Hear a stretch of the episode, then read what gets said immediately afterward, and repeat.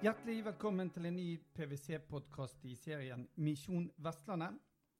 I dag skal vi se nærmere på konsekvensene for næringslivet på Vestlandet og resten av Norge av brexit, som etter planen trer i kraft 29.3.2019. Mitt navn er Torbjørn Torsvik, og med meg i studio har jeg Øyvind Neteland, advokat i PwC. Velkommen. Takk skal du ha.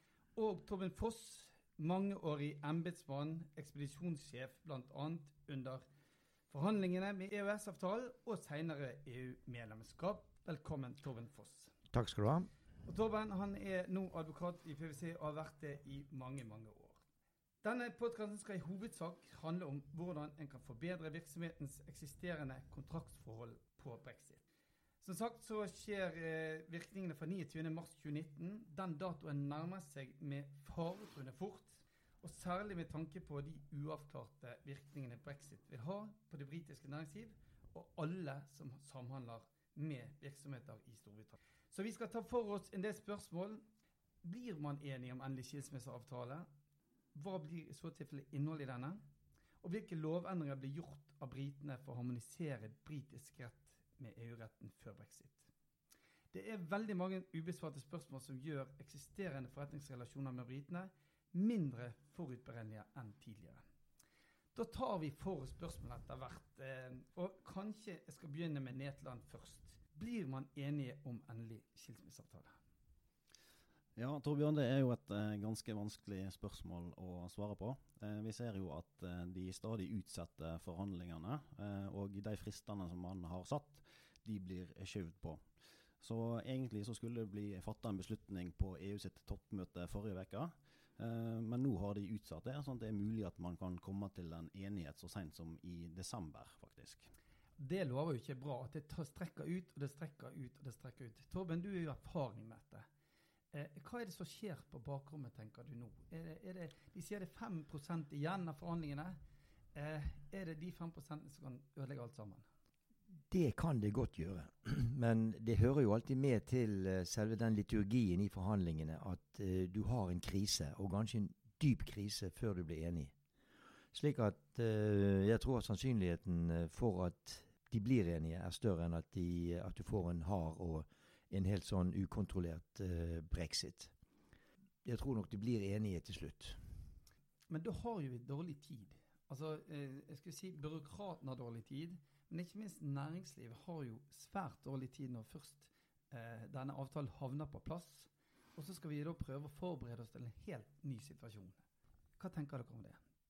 Ja, eh, Fordelen med at man faktisk eh, klarer å bli enige om, om en avtale, det er jo at da eh, inntrer en overgangsordning som Storbritannia eh, allerede er enig med EU i. Eh, og Den var opprinnelig meint å vare ut eh, 2020, eh, men nå har de òg uttalt at den kan ha en lengre varighet enn ut eh, 2020. Så det er den store fordelen med at man faktisk blir enige om en, en avtale med E EU. Men et av problemene er altså at når de går ut av EU, så går de også ut av EØS-avtalen. Og det vi ikke vet nok om, det er hva vil skje med de forholdene mellom et EØS-land Norge og Storbritannia. Eh, vi har vel en tro på at man er oppmerksom på dette i Nærings- og fiskeridepartementet, og at man lager noe som ligner på den overgangsordningen som EU og Storbritannia avtaler seg imellom. Men vi vet det ikke, og vi vet heller ikke vilkårene for det. Og Da er jo du inne på dette med hva, som, hva blir innholdet av en sånn avtale til slutt. Og Den er jo veldig stor og omfattende. Men de, de overraskende eh, avtaleverket tenker du at vil minne litt om en EØS-avtale? Det der er veldig vanskelig å si, for vi har jo vårt system med EU som er veldig forskjellig fra det systemet EU har mellom seg imellom, mellom medlemslandene. Og når UK, Storbritannia og eh, EU har funnet en Hvis de nå finner en løsning, så vil allikevel forholdet til Norge være veldig komplisert. Vi har um, f.eks. innen fiskerisektoren store, det store spørsmålet vil jo være skal man plutselig begynne å betale toll for den fisken som eksporteres fra Norge til EU. Hvordan er det med de veterinære reglene etc. etc. Og på mange andre vareområder oppstår det lignende usikkerhet. Så her er det et enormt behov for bedriftene selv å finne ut av hvor de står. Og i hvert fall få med, og i tillegg få med seg myndighetene for å gjøre den overgangen så lempelig som mulig. Men eh, Netland, er, føler du at eh, næringslivet i, i, vår region og ellers i Norge, er vi forberedt på dette? Altså, Setter vi oss godt nok inn i hva potensielle konsekvenser dette kan ha? Både på mulighetssiden, men ikke minst på trusselsiden? Jeg tror kanskje vi ikke har gjort det, det foreløpig. Eh, kanskje fordi at man rett og slett er usikker på hva som blir utfallet. Eh, og når man ikke har noe fast å forholde seg til, så er det kanskje og vanskelig å planlegge i forhold, eh, forhold, til det man ikke vet noe om. Så da blir det kanskje mye jobb til oss fremover, og det er godt til det. Dere er advokater begge to. Eh, og eh, hvis vi skal se litt inn i, prøve å se hva vil skje, hva tror dere det kommer av lovendringer av britene for å harmonisere britisk rett med EU-retten?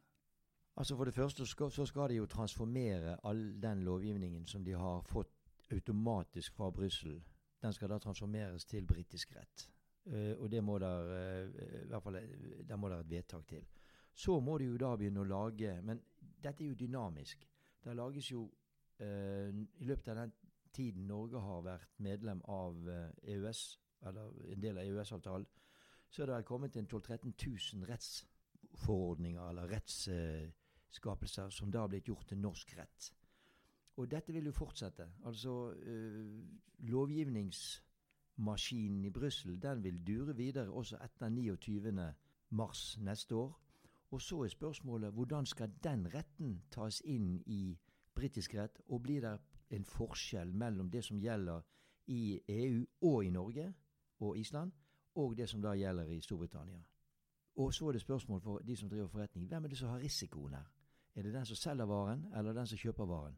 Og det har man jo på en måte Det kan man avtale hvis man er tidlig ute. Ja, og det er jo nettopp litt av poenget at selv om faktisk eh, Storbritannia innfører alle EU sine regler ved utreden av brexit, så vil det eh, divergere over tid, som gjør at man vil få ulike eh, regelverk i Storbritannia og i EU. Med mindre man da får en EØS-avtale som vi har. Og det har de jo sagt at de skal ikke ha en helt tilsvarende EØS-avtale. Ja, og Vi har jo valgt å stå på utsiden av EU eh, fra starten av. Eh, eh, er det sånn at det kan ha noen, en del fordeler for Norge, at vi faktisk er på utsiden på forhånd, og at vi blir en viktig partner for Storbritannia i denne, i denne sammenhengen? Det har jeg vanskelig for å se. Jeg tror uh, hvis det blir noen virkning, så vil de helst bli negative for Norge. Jeg tror ikke Norge har noe å vinne på denne situasjonen her. Det er et hel del områder hvor vi vet allerede i dag at vi risikerer å tape posisjoner. Det gjelder f.eks. eksport av fisk, hvor tollsatsene for enkelte eh, varer går fra null til opptil 18% Hvem skal betale det? Kjøper eller selger?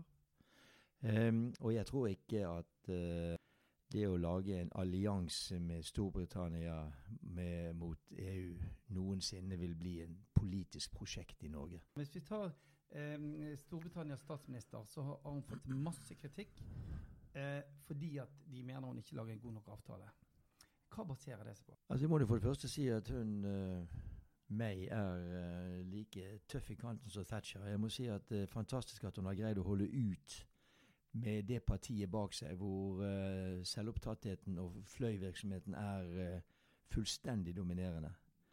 Så det kan godt være at hun nå, i løpet av den tiden hun har hatt sin krigs, sin hva skal man si, dåp, stridsdåp, er blitt en mye tøffere forhandler og greier å få dette dratt i land helt på slutten av forhandlingene. Kanskje natten for, før. Det er liksom uvant at man i Brussel blir enig eh, sånn i firetiden om morgenen siste natten. Um, før vi avrunder, hvis vi nå skal uh, gi uh, våre nei, bedrifter i, i, i Norge et godt råd i tiden som kommer, hva er det? Vi begynner med deg, Netland. Det er først og fremst å eh, gå gjennom og tenke over hva kontraktsforbindelser du egentlig har med bedrifter i Storbritannia. Og da kan du fort estimere hva som kan bli det mulige utfallet for deg, eh, og hva som er din risiko i din bedrift. Så må man tenke gjennom hva man egentlig taper, og det tror jeg er eh, dårlig kommunisert. Fordi at de fire frihetene som vi jo er blitt en del av eh, i EØS-avtalen, frihet etableringsfrihet, frihet til å kapitalbevegelse, arbeidsbevegelse og varebevegelsen, den forsvinner jo plutselig. Slik at i prinsippet står Storbritannia fritt etter 29. mars å lage lover som f.eks. stiller krav om nasjonalitet for å drive visse virksomheter i Storbritannia som hittil har vært hvor vi har hatt like stor adgang som enhver brite. Det gjelder innenfor fiskeoppdrett, det gjelder innenfor fiskerivirksomhet i sin alminnelighet. Hvor lang tid tar det fra dette bruddet er på plass, til britene begynner å rope 'vi vil inn igjen'? Ja, det er jo kanskje noen eh, som allerede har begynt å rope eh, om det i Storbritannia. Man ser at det er det enkelte som uh, mener at vi skal ha en ny folkeavstemning for å se om dette er noe man egentlig vil. Det virker jo kanskje som de var litt uforberedt på hva som faktisk ville bli konsekvensen av brexit når de stemte for det. Men det er jo et hardført folkeslag, britene, så jeg tror nok de er villige til å stå utenfor EU en stund. ja. Altså, Hvis du ser på enkelte sektorer, og eh, har en tendens til å se på fiskerisektoren, så vil det faktisk være fordelaktig for den å gå ut og få de rettighetene som de mener de rettferdig tilkommer i havområdene omkring dem, og så gå inn igjen med de rettighetene. Og da tror jeg vi skal si takk til Torben Foss Øyvind Netland i denne eh, omgang. Vi skal komme tilbake med flere brexit-samtaler, så følg godt med på podkast Misjon Vestlandet. Tusen takk for at dere kom i studio, Øyvind Netland og Torben Foss. Takk.